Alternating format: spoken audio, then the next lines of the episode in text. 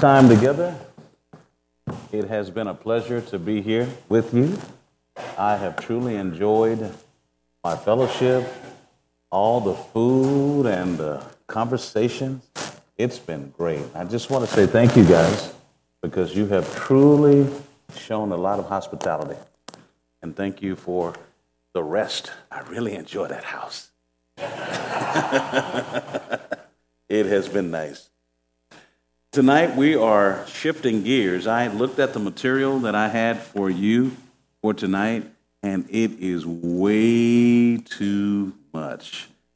And so I talked to Pastor Matt and I said, you know, maybe if you invite me back, we can take all that stuff that that's there and put that into about three or four sessions. And so we talked about a possible future of doing something like that. So, Lord willing, I'll be seeing you guys again and we can do a part two so, with that in mind, the material is out there and it's a lot of stuff. And I realized when I had planned to do it, I had put it in four sections at another church, thinking I could take an hour and a half to do what I've done in four hours was just not feasible. but I did want to close out with something else that I thought was even more important to share with you than the notes that you had back there. And that is something that I think people misunderstand. And that's the reality of why do I exist? You know, people ask the question, who am I? But I think before you can ask, who am I, you need to ask, why do you exist? Because why you exist will help you understand who you are. And unfortunately, we live in a culture that is always trying to find themselves. The problem with that is they're never going to find themselves because it's not within. They're not going to find themselves because they are consumed with themselves. The scripture tells us that it's not till you die that you really live. And if you lose yourself, you will find yourself. Why? Because God Himself will help you understand who you are, who you're not, and how you need to function. So, in reality, the biggest in my opinion, thing that we need to ask is why do I exist? Why did God take the time to create me individually? And the moment that we can wrestle with that, because the reason He created you is the reason He created me, and the moment we can see that, we can recognize that we are not going to get traction in life until we fulfill our purpose. Now, there's a difference, and I'm, I'm nuancing this somewhat. But there's a difference between a career and a calling. And what I mean by that is this all of us may have various careers engineers, doctors, lawyers, you name it, farmers, you name it. But that is a career. Whereas as Christians, we, excuse me, we all have the same calling. We are called to be ambassadors and builders for Jesus Christ. That's just the way it is. So sometimes, if we're not careful, our careers can override our calling. And all of us have that responsibility. But that goes back to understanding why do you exist? So I want to take some time tonight. and I want us to process that together, looking at a few scriptures. And something I try to do with my congregation is this is what I call the foundational message for new beginners a foundational message for those who come to the church. And what I tell them is, I want you, before you begin to get connected to our body, I want you to understand a mission that God gave us. When people have been broken over their sins and they're moving towards repentance, I try to give, give them this message. Let me get my water here.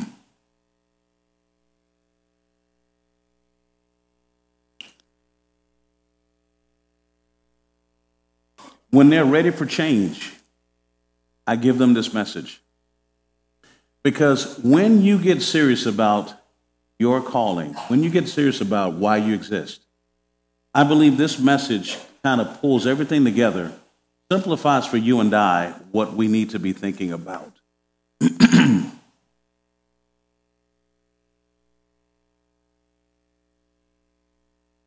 so here's the question What's the purpose of life? Why do you exist?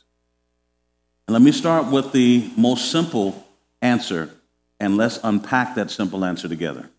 As you look at point number one, we were created to bring glory to God in all aspects of life.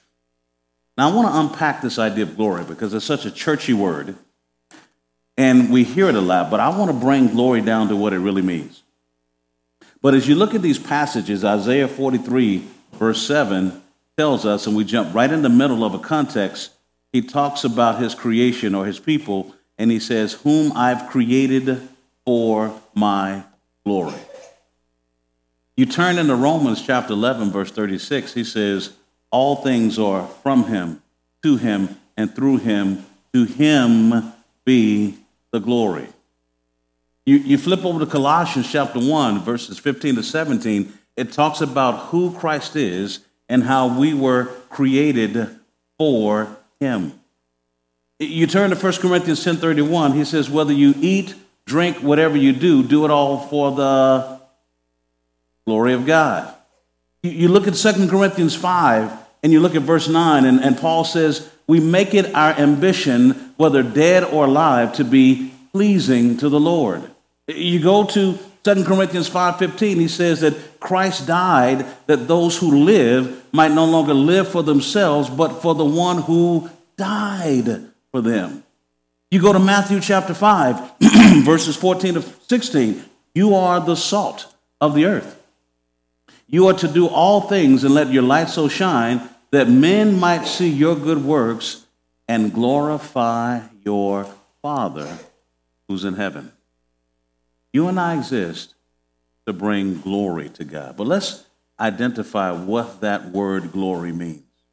Because it's important if we catch this word, if we understand it, it moves from just being this big idea up here to something very specific.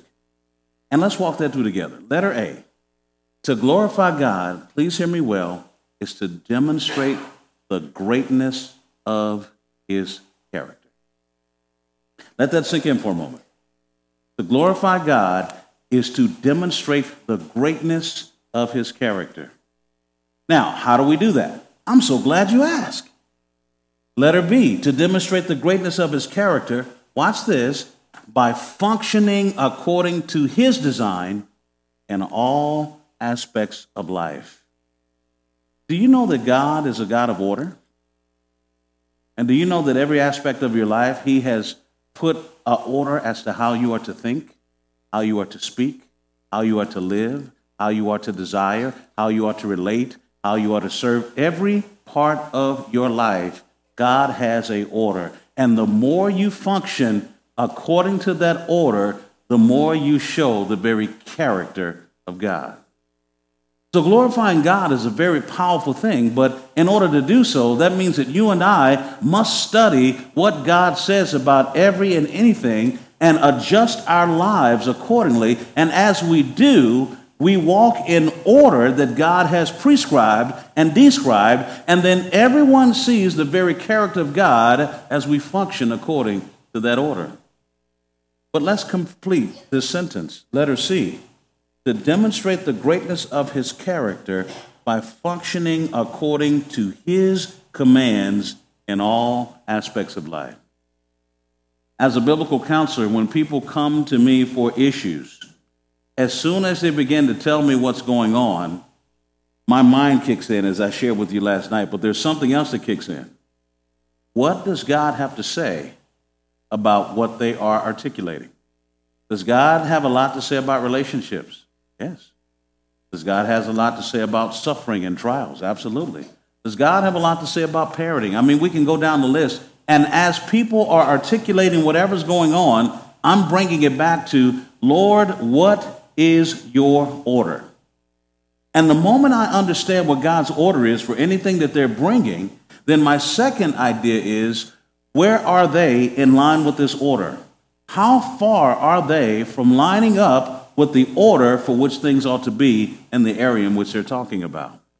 Because God's glory will be on display when whatever it is they are referring to, they operate according to God's design, hence showing who He is.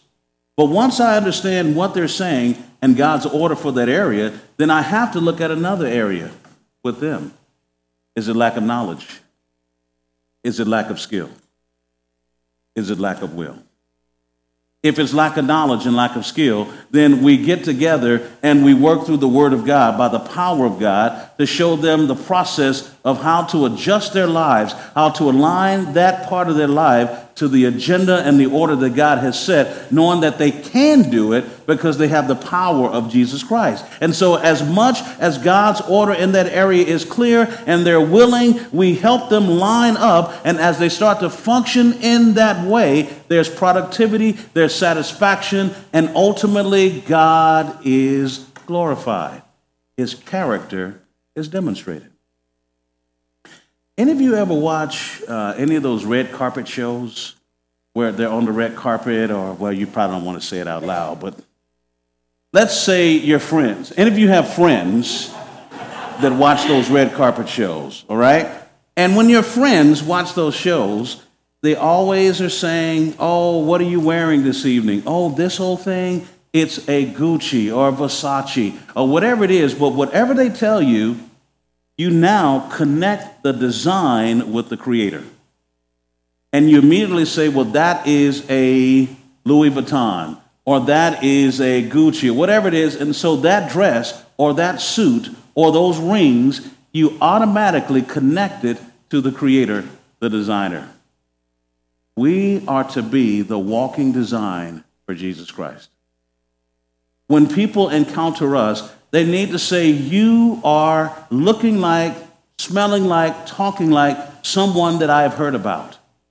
We are to be the very color, the very, if you will, picture of the character of Jesus Christ. When people see you and I, and let me give you the areas in our character, in our conduct, in our conversations, in our commitments, in our commodities, and our communion and every connection that exists, we ought to reflect the very character of Jesus Christ, and that is the purpose of our existence.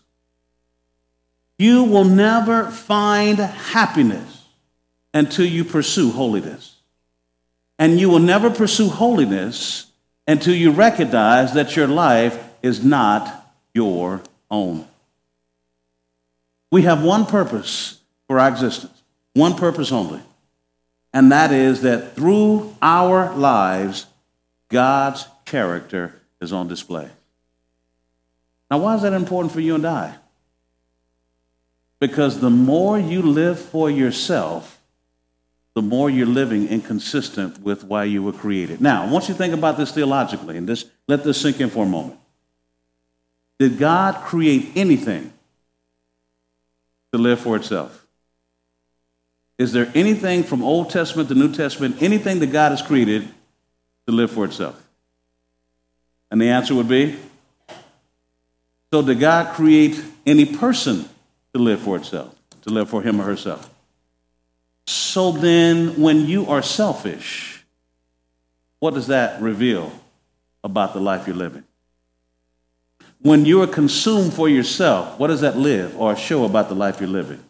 Nothing was created for itself. The more you live for yourself, you're living a subhuman existence. Let that sink in. It's a subhuman existence.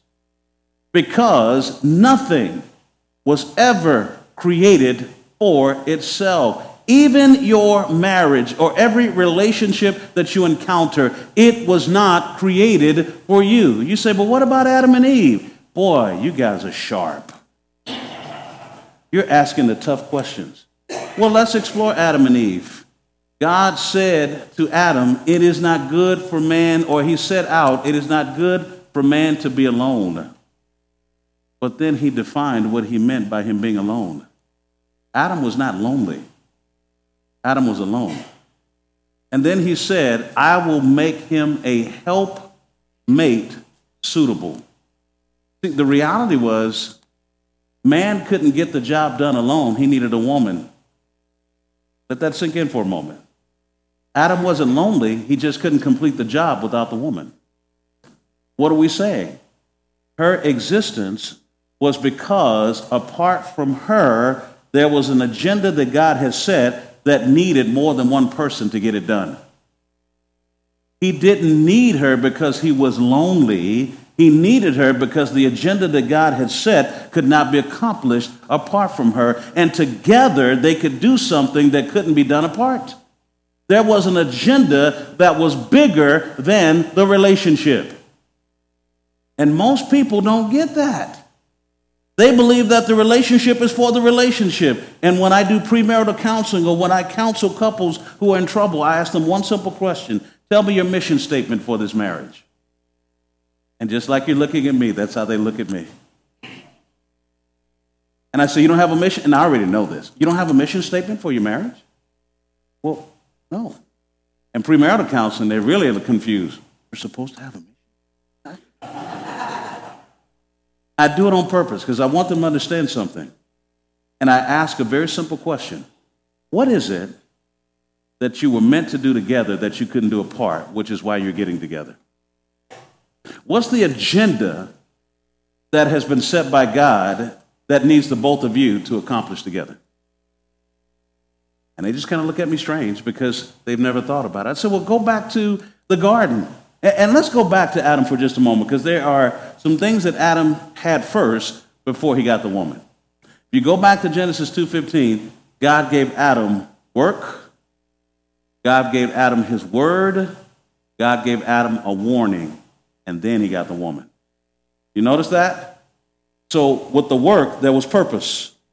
With the word, there was guidelines and guardrails. With the warning, there were consequences. So there was something that God gave Adam to do that was bigger than himself and that was more about the glory of God and less about Adam. And in doing that work, there was something that Adam was missing. He was missing the woman, not because he was lonely, but the job that needed to be done required community, required something bigger than himself, required two people to be together to do something bigger than themselves. Bringing glory to God means that you're no longer living to please self. No relationship that you have was just for you. And the moment you see it that way, you've missed the purpose of your existence. Many couples struggle because they've forgotten this simple reality. They have reduced the marriage, they have reduced the relationship, they have reduced life to themselves. And if life is reduced to you, then when you get into a relationship, then who's the center of the relationship? Spoiler alert, you. Any reason you get into something is the reason you leave something. If you get into something for selfish reasons, you will get out of it for selfish reasons. If you get into something for God's glory, you'll only walk away when God cannot be glorified.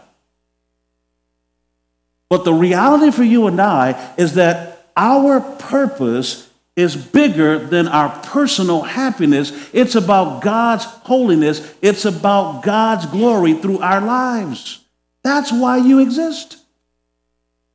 And if you look at the problems that you are facing in life, the relationship struggles you're having with others, if I were to start here and we have a conversation, you would begin to see that God's glory is not the center of the situation. So, the real question for you and I, as we look at life, we think about why do I exist? You exist for one reason and one reason only to bring glory to God. Now, before we go any further, I've said a whole lot. You know the routine by now. What are we going to have? Commercial break. You got it. All right. Take a couple of minutes. Look at these passages of Isaiah. Look at this definition of glory. Think about what I've just said and the implications for your life individually, for your family, for your marriage, you name it. Why would this be important for every aspect of life? Take about two or three minutes. When we come back, we'll move from the purpose of life to the objectives for life. All right, take a few moments.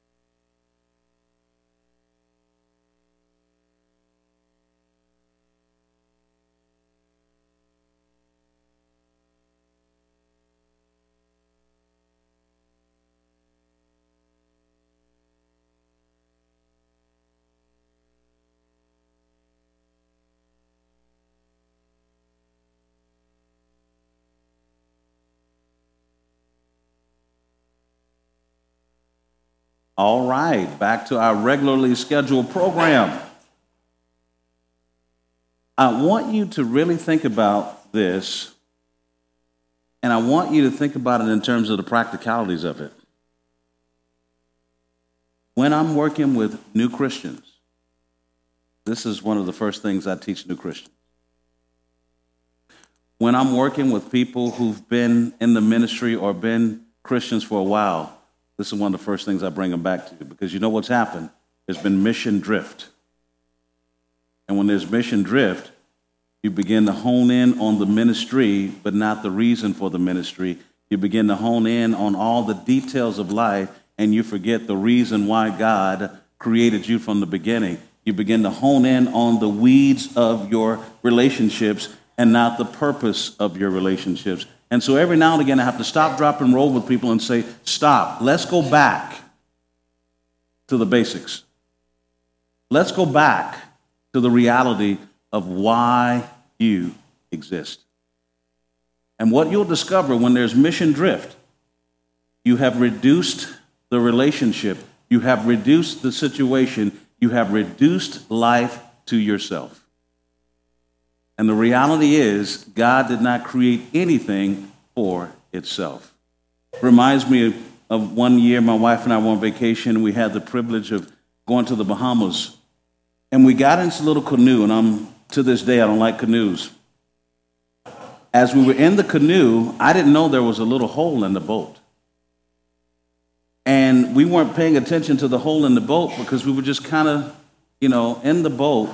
But I don't know if you've ever had this happen, but it was so subtle. We were drifting so far away from the shore that we weren't paying attention to how far away we were drifting. We were just caught up in the things around us, and we had drifted so far away. And I looked down and I noticed that water was slowly coming up from the back. So, to keep my wife from freaking out, because I didn't want her to freak out, I said, honey, you know what? Why don't we start to go back towards the shore? She said, oh, it's so beautiful. I said, I know, but why don't we start, and let's start kind of down.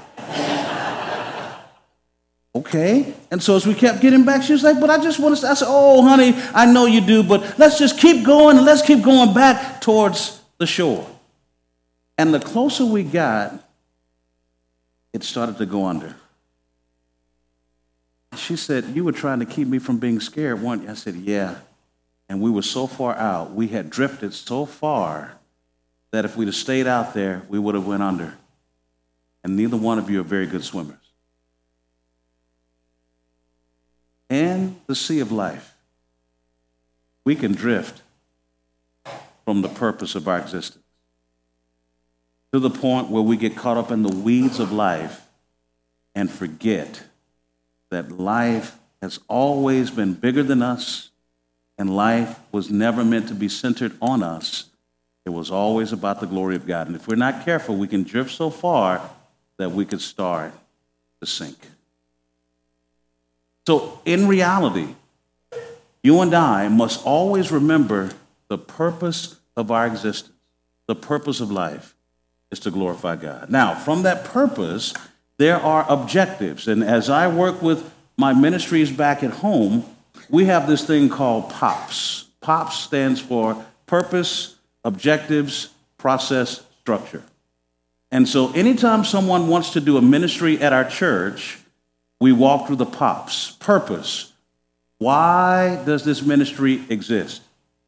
Objectives. What are we always trying to accomplish? Process. What will we do in order for this to happen, structure, what are the types of descriptions that we need of staff in order to make this work? And so from the POPs, if we take that back to our lives and we think about POPs, purpose of exe- uh, purpose, why do you and I exist? Objectives, what should we always be trying to accomplish? Process. How do we get through that? And then structure. What should that look like? And we're trying to do that today so that as we look at the Christian life, as some of us may have drifted a little bit, we get back to the fundamentals. We get back to the reality of our purpose, our objectives, our process, our structure to the glory of God and the benefits of our lives. So we've talked about the purpose of life. So, the objectives of life. And the objectives, we're trying to answer one simple question What are the overarching goals I need to accomplish to fulfill my purpose? In other words, if this is why I exist, what should I be doing to fulfill the purpose? What should I overall be doing all the time? What should be the focus of my life in order to fulfill the purpose of my existence? Boy, you guys asked some tough questions. I'm so glad to answer. Again, we are uh, moving forward in the process of seeking to please God. So, what are the overarching goals I need to accomplish to fulfill my purpose? You are to focus on pleasing God through seeking. We're going to look at these three things, but before we do, turn to 2 Corinthians chapter 5, verse 9. We talked about it. I quoted it a little bit, but I want us to go there. Because the objectives or the objective of your life is the thing that you're always trying to do in order to fulfill the purpose for your existence.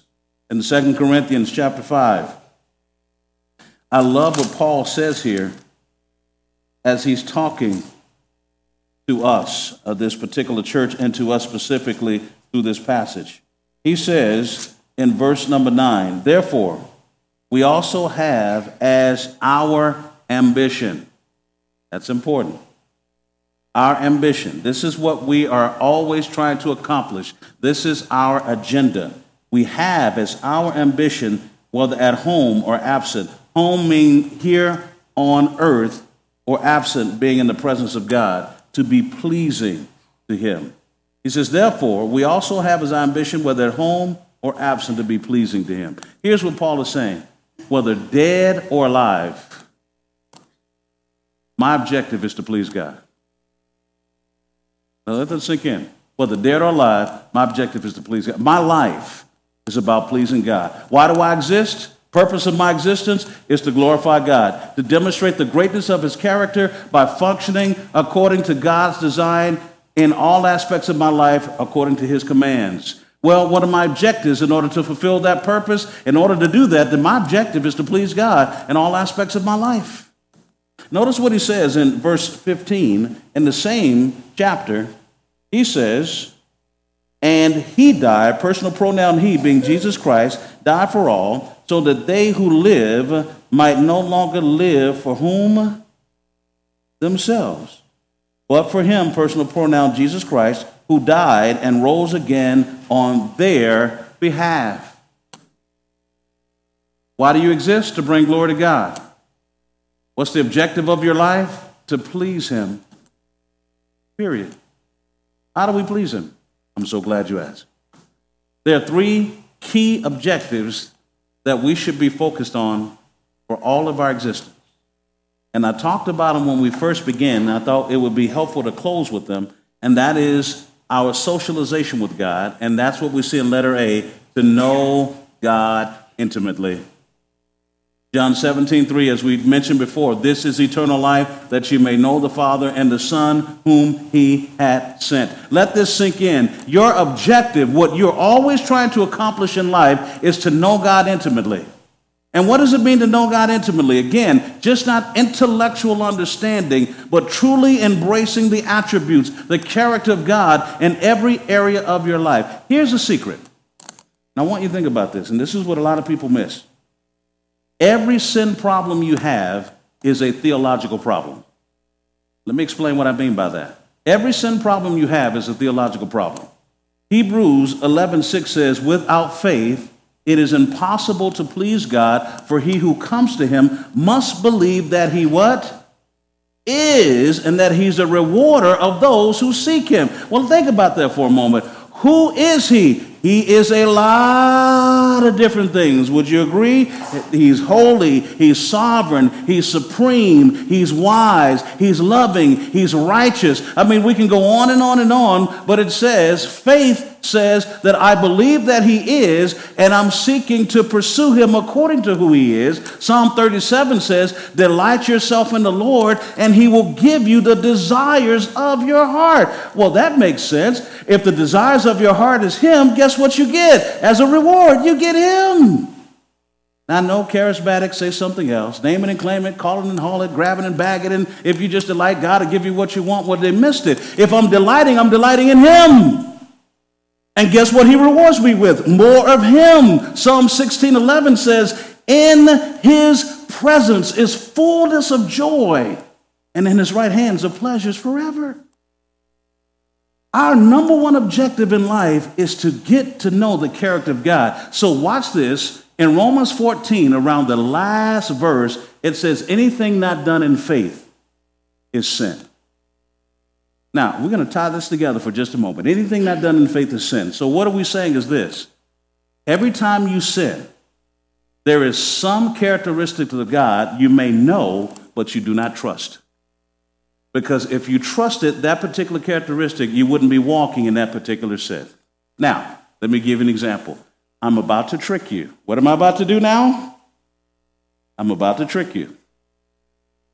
If you believe that God is sovereign, would you raise your hand? If you believe that God is supreme, would you raise your hand? If you believe that God is sufficient, would you raise your hand? If you believe that God is an all wise God, would you raise your hand? Okay, then, stupid question. Why did you get angry yesterday? Another stupid question. That thing that you've been worried about, why are you still worrying about it? That, that person you're still holding a grudge against, why are you still holding a grudge? See, if you truly embraced the reality of those things, many attitudes that you have, you wouldn't have. If God was truly sufficient in your life, would you have a temper tantrum if you didn't get something you wanted in life? If God is truly loving and all wise, would you question him by worrying when something doesn't make sense to you? See, the reality is we have an intellectual understanding of those attributes, but our sin shows that we don't trust those attributes because if we trusted those attributes, we wouldn't be walking in those sins. Our sins expose where we are, not in the understanding intellectually of God. It shows where we are in truly having intimacy with God because every sin reveals some attribute of God that you may know, but you have not embraced in your heart, or you wouldn't be sinning in that area of life. And the number one objective for us is to know God intimately. Why do you think He's allowing those trials? And that suffering and all of those things in your life because one of the central things he wants you to see is do you know who I am? Will you accept who I am? Here's the reality the God of your imagination meets up with the God of reality when you're in a crisis. The God of your imagination will never let you hurt. The God of your imagination will never let you suffer. The God of your imagination always does what you want when you want. The God of your imagination keeps you from everything that you are uncomfortable with. The God of your imagination always comes through exactly the way you want. But the God of reality will hurt your feelings if it'll build your character. The God of reality will make you wait if it'll lead you to worship. The God of reality will allow things in your life you never thought you could handle. The God of reality will allow suffering because he is working out his ultimate goal in your life. And you've got to decide, will I accept the God of reality or hold on to the God of my imagination? And there when the crisis of belief comes, and will you seek to know him? Or will you run from him? Nothing happens in your life happenstance. Nothing. And the reality is, the number one objective, because it is leading to you, pleasing Him, is that you know Him. And I'm not talking another Bible study of intellectual understanding about the character of God. I'm saying in the very moments of your pain, you start to identify which attribute of God should I be embracing right now? Not just intellectually, no. Now, why is that so important? Because if you think about all of the sin that we have in our lives in a particular areas, and you think about all of what we know about God, there's a disconnect between our intellectual understanding and our true faith. Hebrews 11, 6. Now you see the connection, guys? Without faith, it's impossible to please him, for he who comes to him must believe that he what? And in your particular situation in life, there is some attribute of God he's trying to get you to embrace. One of the things that my wife and I have been growing through and going through for years is accepting and embracing that God is faithful. It was a struggle more for me than I think for my wife.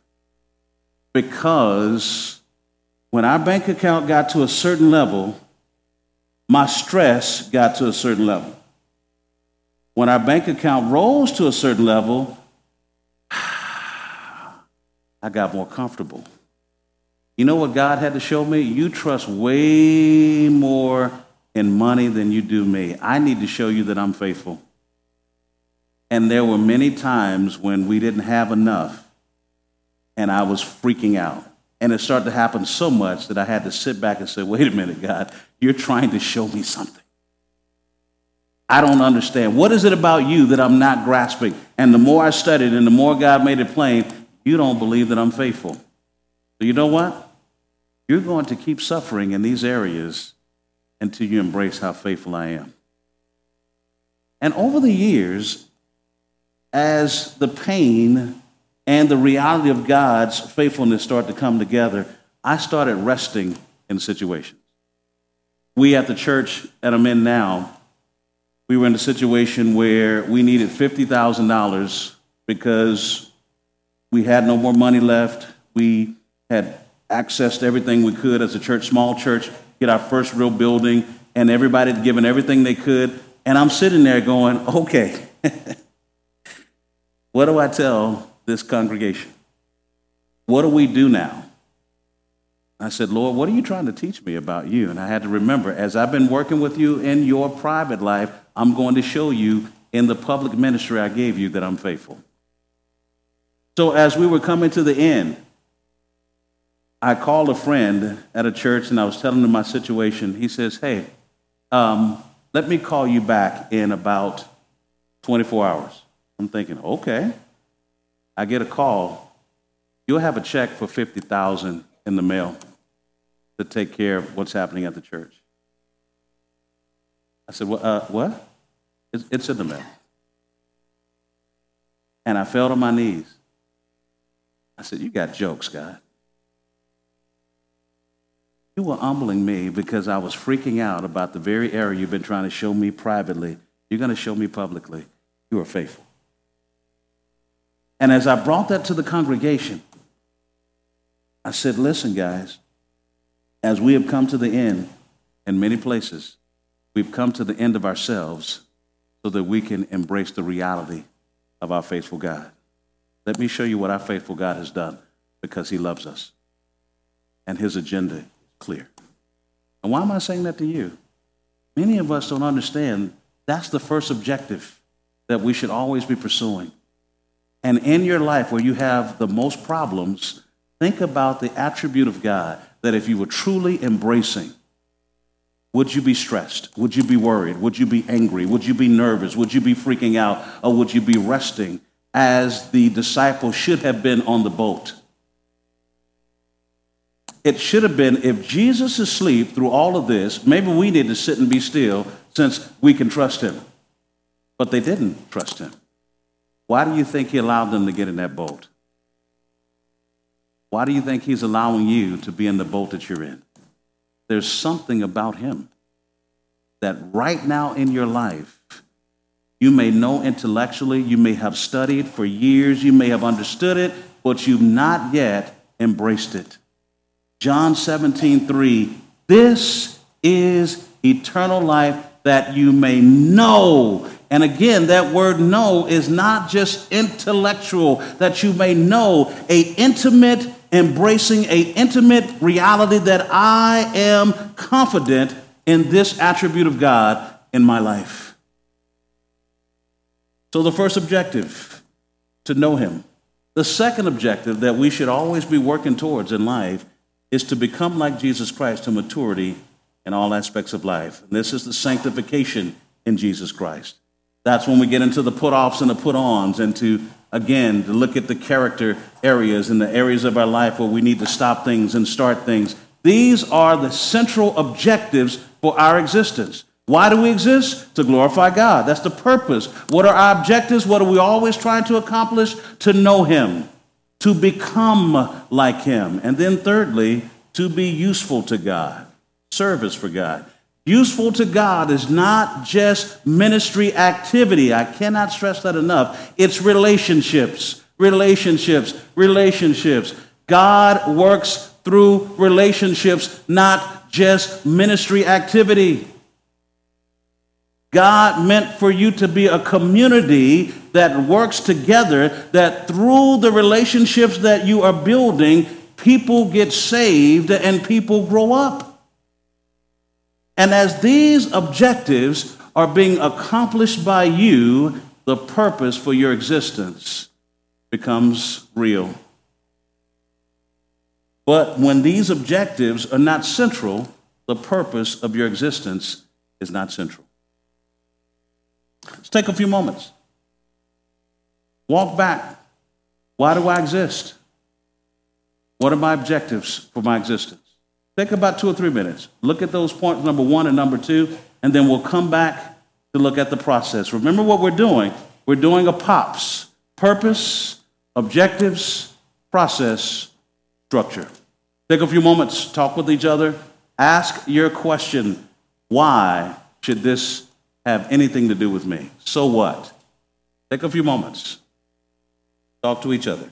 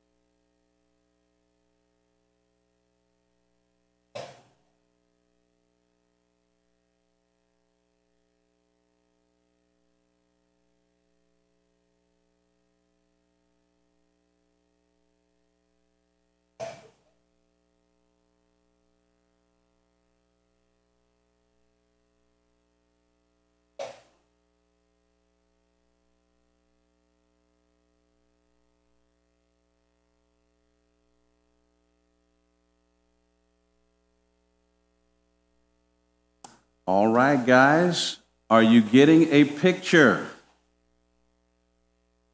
This is what I call Christianity 101. This is what needs to be guiding and guarding our lives until he returns. So if someone were to ask you, what is the purpose of our existence? To glorify God. What are the objectives that we need to accomplish in order to fulfill the purpose of our existence? We need to know him. We need to become like him. We need to be useful to him. As we know him and become like him and be useful to him, we will fulfill the purpose of our existence, which is to bring glory to God. But then the third question is okay, how do we do this? What's the process? What steps do I need to take to accomplish my goals to fulfill my purpose? And it's one particular way that we do this. Consider this you must hear what to obey and then obey what you hear from God's word in all aspects of life. Let me say that again. You must hear what to obey and then obey what you hear from God's word in all aspects of life. James 1:22. Let's look at that together. Verse 22 to verse 25. You must hear what to obey and then obey what you hear. This is the process. Notice what we're doing systematically. Why do we exist? To glorify God. What are we trying to accomplish? What are our objectives? To know Him, become like Him, to be useful to Him. So, how do we do that? We must hear what to obey and then obey what we hear. In James chapter 1, verse 22 to verse 25, he says, But prove yourselves doers of the word, not merely hearers who delude themselves. For if anyone is a hearer of the word and not a doer, he is like a man who looks at his natural face in a mirror. For once he has looked at himself and gone away, he has immediately forgotten what kind of person he was. But one who looks intently at the perfect law, the law of liberty, and abides by it, not having become a forgetful hearer, but an effectual doer, that man will be blessed in what he does. Proverbs 3 5, trust in the Lord with all your heart. Do not lean on your what? To trust means to rely upon, rest in the very Elohim, the self existent God. Starts from the beginning of the heart. It says, trust in the Lord with all your heart.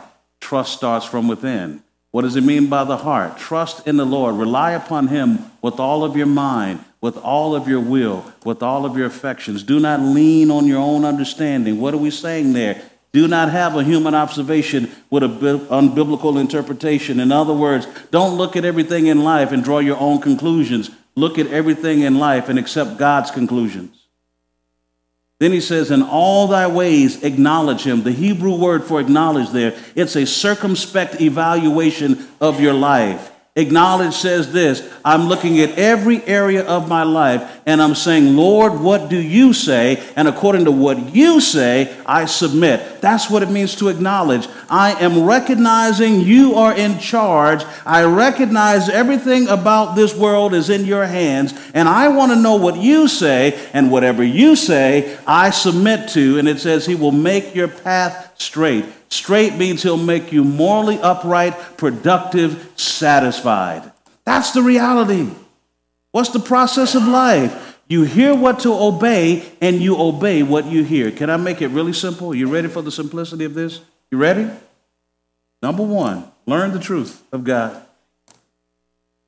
Number two, live the truth of God you've learned. And then number three, love others through the truth of God that you have learned and are living. That's not complicated, is it? If we take this back, what's the purpose of my existence? It's to glorify God. What are the objectives that I need to accomplish to know Him, to become like Him, to be useful to Him? What's the process of doing this? Learn the truth, live the truth, love others by the truth that I'm learning and living. That's not complicated at all, is it? And where we find ourselves in a mission drift in our existence, we can trace it back to either purpose, objectives, or process. I am off base. Now, why am I sharing this with you? Because I want you to understand that the Christian life is covered by the glory of God and the goodness that He wants to bring to your life. But there is a order. You don't get to live for yourself. That is what sin was all about. Life is no longer about you. Life is about something bigger than you. Your marriage and every relationship around you was never about that relationship. It's always meant to be bigger. Your life is always meant to be bigger than your life. Because God created nothing for itself. And if we want to truly bring glory to God, then we have objectives that we must stick with until he returns and even after he returns. We need to know him and to keep becoming like him and being useful to him. And the way we got to do that is learn what God says, live what God says, and love others accordingly. That's the process that he gave us. Now, if we take all of this We've got our purpose. We've got our objectives. We've got our process. So, what's the structure? You guys ask tough questions. Let me see if I can answer that. The structure of life. How do I work this out in the context of life? What is the structure by which God will have me to fulfill my purpose by accomplishing my objectives and following the process? You must organize your life around three particular roles and responsibilities. This is the structure. This is your job description, if you will. This is when you say, as a Christian, my job description boils down to these three roles and responsibilities for the rest of my life. Letter A, you work out your role of disciple. You are to be a follower of Christ in aspects of life, in all aspects of your life. In essence, you are to follow God's commands in all aspects of life. That's what a disciple is. He is a follower. And the way your job description goes is this as a Christian, your number one job and responsibility is to be a disciple. What does a disciple do? Anything that Jesus says. Where does a disciple go? Anywhere that God tells him by his word. What do you do? Whatever he tells you to do. Well, for how long? For the rest of your life. That's your job description. You are a disciple. You follow what Christ tells you to do. But there's another job description you have. You are an ambassador. You work this out by doing what? As one who no longer belongs to this world, but to the kingdom of God, you are to be an instrument in the hand of God, whereby through you presenting the gospel of Jesus Christ, God may perhaps deliver sinners from their sin into a new and right relationship with God that will last for eternity. These are your job descriptions as we talked about the purpose of life to bring glory to God, the objectives of life, that you know Him, become like Him, be useful to Him. How do we do this? Through the process. You learn the truth, you live the truth, you love others by the truth that you're living and learning. What is my structure in order to make this happen? You are a disciple, you are an ambassador, and thirdly, you're builder. As one who is now a citizen of God's kingdom and a part of His church, you are to spend your life helping other Christians grow to maturity in their character and faith in Jesus Christ. What have we done? Purpose, objectives, process, structure. This is our life. Again, at our church, if anybody says, Oh, I'm thinking about doing ministry, I say, You know where I'm going as your shepherd? I need a pops and I can help you with the pops. No pops, no ministry. You can't tell me why this ministry exists. You can't tell me what it always needs to accomplish. If you can't tell me the process by which it's going to get there, if you can't tell me the structure, then what are we doing? God is a God of order, and we must do things decently and what? In order. But that's not just in ministry, that starts with our lives. What's the purpose of our life? What are the objectives of our lives? What's the process by which we accomplish the objectives to fulfill the purpose? What is the structure by which God has ordered us to do this? He has laid it out for us in His Word. And the more we live this way, God will be glorified.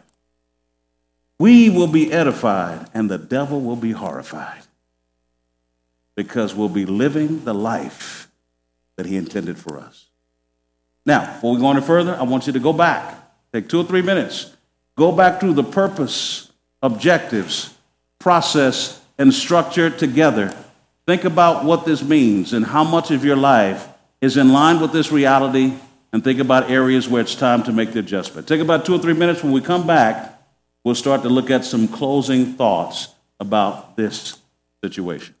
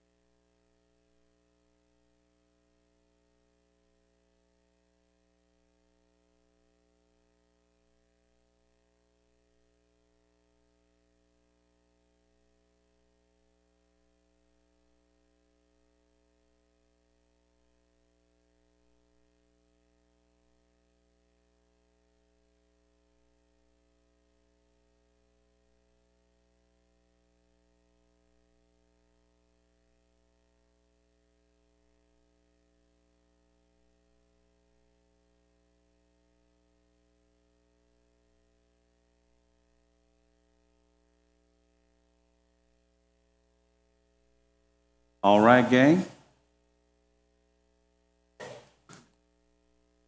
I hope you are looking at your life and saying, okay, I'm getting an idea here. I'm starting to see where I've done a little mission drift. I'm starting to see where I'm moving back on track. As I share this around the country with different people, one of the things that I always ask is this Is there anything that I've said on here that is inconsistent with what we need to be doing as Christians? And no one has yet told me no. So I'm going to ask the question here Is there anything I've said here that's inconsistent with how we should be living as Christians? Anything? So the question is why are we not making this forefront every day? Why is this not a priority in our local communities of Christ, in our small groups, in our families, in our homes? Why is this not the second thing we guide people through? Not the first, but the second thing when they first come to Christ, because we need to make sure that we're clear that they're believers. And if they're believers, they've embraced the true gospel of Christ, then why should we not begin this as to help them understand their mission? Why should we not, at the end of the week, or at the end of the month, or the end of the quarter, sit down with our family and say, you know what, let's reevaluate the purpose, the objectives, the process and structure of our Christianity? How are we doing? Where have we fallen short? Where do we need to not make excuses and make confessions? Where are we in our mission as it relates to this? Part of the challenge that I do with the leadership of our church is I kind of drill this in them. They're probably sick of me talking about this. But I challenge them. This is the foundation of why this church exists. This, there's nothing else. There's no other reason why I'm preaching to you. There's no other reason why I'm. There's no other reason why God's embassy, and that's what I call our church. There's no reason why God's embassy exists. It's, it's this. This is why we exist. And if we miss this, it doesn't matter how many people we bring in, it doesn't matter how many activities we do, it doesn't matter how much money we raise, how many people we send on mission trips. None of that matters if we aren't saying this is our purpose and we're submitting to that. These are our objectives, and everything that we do, every aspect of the ministry comes back to this. We've missed it if we don't look at our marriages, our families, our singleness, you name it, and say, you know what? If I was dating and this was the mission, what will be different about my dating relationship? If, I'm hanging out with my friends, what will be different about us hanging out if this is the reason why we exist? It should have an impact on every area of our lives. So, with that being said, let's, let's look at the summary of all of this in point number five. And, and again, what I'm trying to say to you is this is the way we should view our existence. All people in the world and everybody's trying to find themselves and find their identity. They're not going to find it. You know, I need to go away. I've heard people say this I need to go look within and find myself. No, you don't. You need to get over yourself and let Christ show you who you are. Looking within is not going to help you find yourself because the heart is deceitfully wicked and desperately sick. Trusting in yourself is not going to work. Looking within is not going to help you. You can go away, you can go on retreats, you can go into the field, you can go in a place with monks. It doesn't matter. You will never find yourself.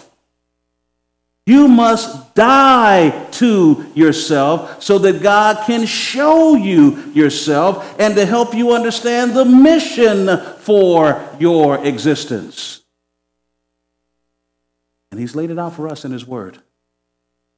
So consider we have been created for the purpose of knowing God, reflecting the character of God, and being useful to God. Each person has been designed with a material and non physical aspect so that he may function on earth as ordained and commanded by God.